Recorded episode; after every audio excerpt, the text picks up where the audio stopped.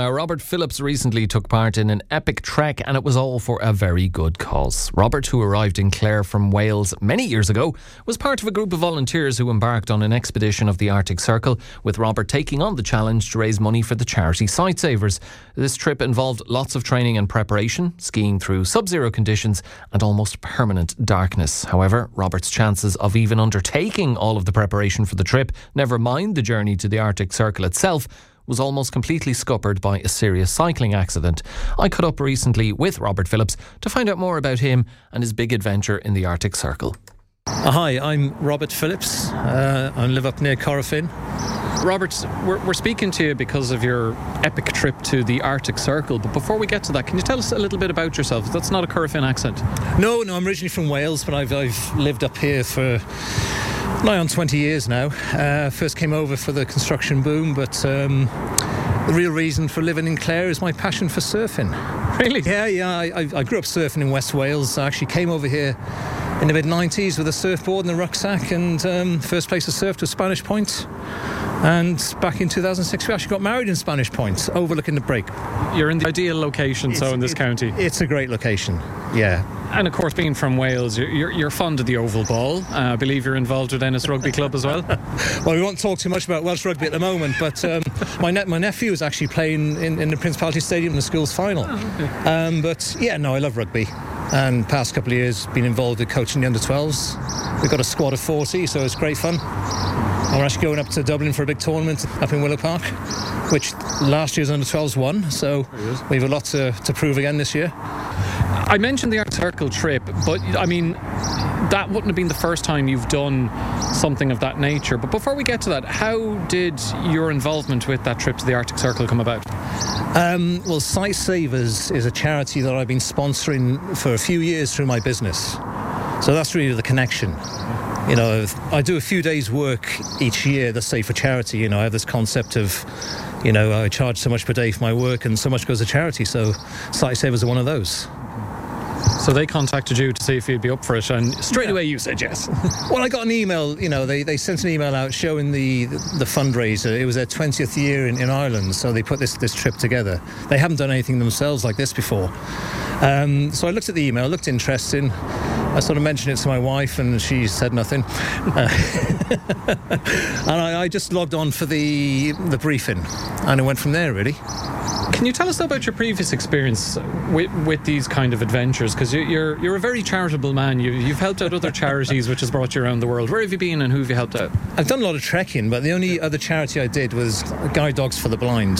Back in '99, we did a Cuba cycle challenge, cycling across Cuba just to raise money for that one. So that's the only one I've done on the same sort of fundraising model. The other trips you've taken were they just kind of like travel. personal trips to travel. push yourself? Yeah, or? absolutely. Just travel, you know, an interesting adventure. Yeah, which is still there, obviously, but you know, having the family sort of put pay to that for 15 years or so. But uh, yeah, I like the outdoors and like going to wild places. Okay, so can you give us a sense of the timeline of when you were asked to take part in the Arctic Circle trip, how long you would need for preparation, and when that preparation was hampered by your escapades with a bicycle? Yeah, well, basically, I, I sort of half committed last July, and then I was out cycling in, in August, and that's when I came off the bike and ended up going down to A&E on a spine board, you know, and I was actually lying in, in A&E for three days. Luckily, nothing was broken, but they kept me in just in case I had some ligament damage. And you know, if you've got ligament damage, you can still literally break your neck afterwards. Mm. So they wouldn't release me until I, I, I, got out of that one. Now I was very stiff and sore. And actually, Lauren from Sightsavers rang me while I was in hospital, so I sort of lay, laying there in a neck brace, you know, strapped in, and I put her on speaker. I put her on FaceTime. I said, "Guess where I am, Lauren." oh my God. so I said, I, I, tell you what, Lauren, if I get out of here in, in one piece, I'll do it. Because I, up to that point, I've been sort of 50 50 whether I do it, you know, because busy with work and kids and you know, it's a bit of it's, it's, it's a bit of a selfish thing to go off by yourself when you've got three kids and a wife and a busy schedule. But um, so I, I sort of committed then. Did it almost give you a, a goal to strive towards to, in order to overcome yeah. what you had been through? I think I was looking for a challenge anyway, without knowing it. so, no, definitely, definitely. It, it, was the road to recovery, certainly. How long was that road to recovery? Um, I wouldn't say I'm 100% now, to be to be honest. I mean, even you know, I did train through the autumn, and I probably overtrained a bit because I got to November, and I actually started getting shooting sensations down both arms when I moved my neck. So I went back to the doctor, and my doctor said, "Oh my God, you know, no surfing. Stop what you're doing. We're not doing anything else until you get an MRI scan." So pretty much, I had that MRI scan on Stephen's Day and she said, You can probably go on the trip, but let's see what the scan says. Um, but essentially, that was just crushed vertebrae and, and bulging discs, which some of it is an old long term rugby injury, which they told me at the time in Limerick as well. Mm. But I, I pushed the training a bit too much with weights and things, so I had to calm down. like yeah you obviously have to be mindful of that because like you know trekking in the arctic circle uh, you're going to be carrying a lot of gear on your back and traipsing through snow, which would you know take its toll as well. But particularly the gear on your back, I would imagine that would be a, a big worry. Yeah, it's not actually on your back. You're, you're towing a sled called a mm. pulk. So you have this strap, this harness on, and you're, you're towing about 30 kilograms. Mm. It's fine when you're on a flat, but going uphill it is quite a weight. Mm. So yeah, I mean, we, we, we met up when we all got together. There's 13 volunteers, and then there were two from Sightsavers, and four from four leaders from a company in Wicklow called Adventure.ie we're all qualified mountain leaders and Arctic um, trained um, exp- expedition people. Um, so we had two briefings up in Wicklow through the autumn. And they sort of took us out for the day, walking around the hills and assessed our fitness and told us where we need to get to. So it was all down to us to get fit.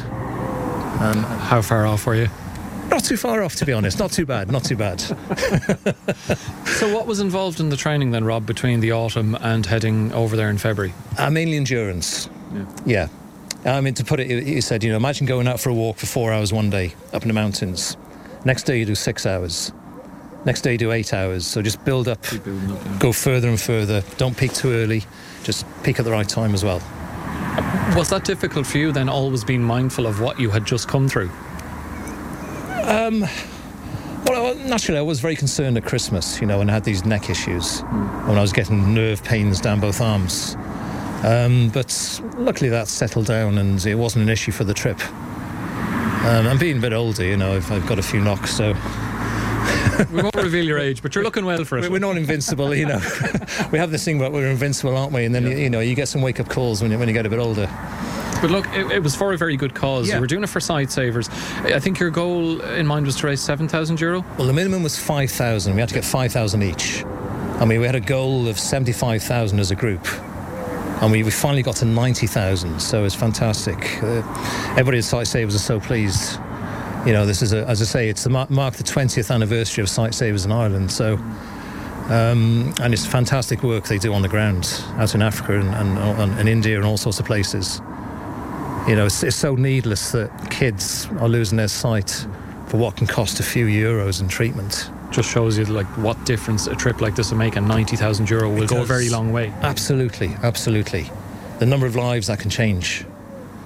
So the closer you got to uh, departure day, were you feeling pretty confident about being able to get through that? Like, how long was this trip to the Arctic Circle going to be? You to travel to Trondheim in Norway and do a bit of kind of prep work there? Well, we we, tra- we, we flew to Oslo and straight up to Tromsø, and, and then we went east over over the border into Finland and north of Norway is quite mountainous, and then still quite mountainous in, into Finland. And then it gets pretty flat and boggy, but you've got a mixture of lakes and mountains. So we, the first three days we, we were at a, a base camp essentially because they needed to train us and make sure we were all up for it because you can't prepare here for that cold. So you know, you need all, all as group leaders. Naturally, if, if you're leading a group of new people out in somewhere like the Arctic, one thing goes wrong, that's fine. Two things go wrong, it spirals. So they've got to make sure everybody is, is up for it, capable, no issues, you know, because they just can't risk being stuck out in the wilderness in minus 20 when three people are down, you know and they don't have a backup plan. They got a, they got a, they got a plan D, plan E, plan F, all worked out and ready. So it was three days of assessment basically, and then we did go into split into two groups. One was a more capable group, went a longer distance, mm-hmm. and there was there was a second group which went a shorter distance. You don't have to reveal which one you were in if you don't want to. I was in a longer group, Alan. Come on, give me a break. Give me a break. Those temperatures are at minus 20. Was that during the day and did it get much worse at night? Yeah, well, the, the worst it got was one day it was minus 30 in the morning and it didn't get above minus 25. Now, luckily, there was no wind chill that day. The wind chill, it would have been too cold to go out. If you, if you had wind chill on, it could be minus, you know, another minus 15 on top of that hmm. because the wind up there will go through you. Um, but it, it, was fine when you're moving. I mean, you, you, you, we got all a range of equipment. You had to have a lot of options, two different thicknesses of gloves, different layers, balaclava, gilet, you know, different types of jacket. You had a shell jacket on top of warm clothing for when you were actually moving, and when you stopped, you had to change that and put on a thick down jacket. Um, so it was fine when you, you know, it was okay, but when you stopped, if you took a glove off because you needed to eat a snack, which is what we did, mm. whoa, you got quickly very quick, you cold very quickly. And that hand, you would feel it stinging even after you put your glove back on. My hand's not warming up, you know, people are moving their hands to get, them, to get the blood flowing back out. And, and you also, you know, it's all about learning cold management and knowing the difference of have you got too cold on your core or is it just cold hands? Because if your core's cold, your body will draw the heat away from your extremities. Mm. It's actually a sign that you're not you're not warm enough on your core. So it was, it was getting a balance of clothing as well, because when you move into, if you you know if you've got too many clothes on, you're going to sweat, mm. and you do sweat even though you're in the Arctic. If you've got layers on and you're trekking 20 kilometres, pulling a 30 kilogram sledge, you're going, you're going to sweat a bit, you know, if you've got too many layers. So and the downside of that sweat is it turns to Freeze. yeah. So that's that's it's getting that balance right and knowing when you're at the point where you might start sweating, so take a layer off. It's that flexibility. But yeah, it was it was uh, you know the, uh, I can show you some pictures of people all frosted up. The guys with beards are all frosted up and icicles coming off moustaches and things, and girls' hair were freezing. You know, the ponytails were out there, but they were frosted and solid. And you did send me some pictures, and I mean, it looks spectacular. Yeah. And thankfully, I didn't feel the cold for the mm. pictures. How long did the trip take in total? And you know, where were you stopping off? You sent me one picture of like a cabin. Was that yeah. your base that you returned to each evening, or no, how no, did it work? We, we, it was basically we, we, did three days training at the base cabin. Mm. And then, then, then we were off, off trekking to remote cabins. So we did three days out then to two remote cabins on different nights. So we had to take all our foods. You know, these are just cabins with maybe a wood stove and, and that's it. Um, technically, it's in, it's in the Finnish National Park, which is very well organised. You know, all, all, these cabins, they have a wood shed, a cabin. So you, you know, you chop your wood. Well, the wood, there should be enough wood there left ready to light a fire because somebody gets to the cabin and got hypoth- on the verge of hypothermia, mm. somebody should have left a couple of matches sticking out of a matchbox because cold fingers can't really open a matchbox to light a match. And enough kindling mm. and enough logs to get the, fi- the stove going, because that'll save somebody's life. Mm. So, out of courtesy, you do the same for the next people coming.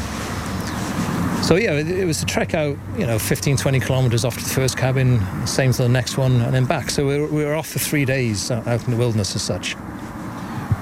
Were I mean, were there any difficult moments, any moments where you felt you were struggling, and what was that sense of achievement like when you'd completed the trek? Um,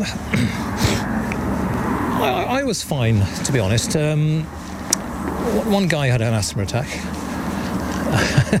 and he he was saying to leaders, you know, oh, we have to we have to call in the skidoo and get me back here. Uh, but it wasn't really practically an option. But we just kept going, and he, he was okay. He was it was part sort of I stayed with him and the leader, and we kept talking. And he said to me afterwards, "You know what, Rob? That I really appreciate that because you you talking to Sinead, the leader, just took my mind off it, and I kept going till we got to the hut." I'm not sure if he actually told them yeah, he had asthma before he went. He should have. he said it doesn't normally flare up, it just flared up there. But apart from that, no, there were no issues. I mean, yeah, we got cold, and we were told that you had to put up with cold hands and cold feet. Uh, none of us knew what to expect with the cold. But it, it was, I'd go back again.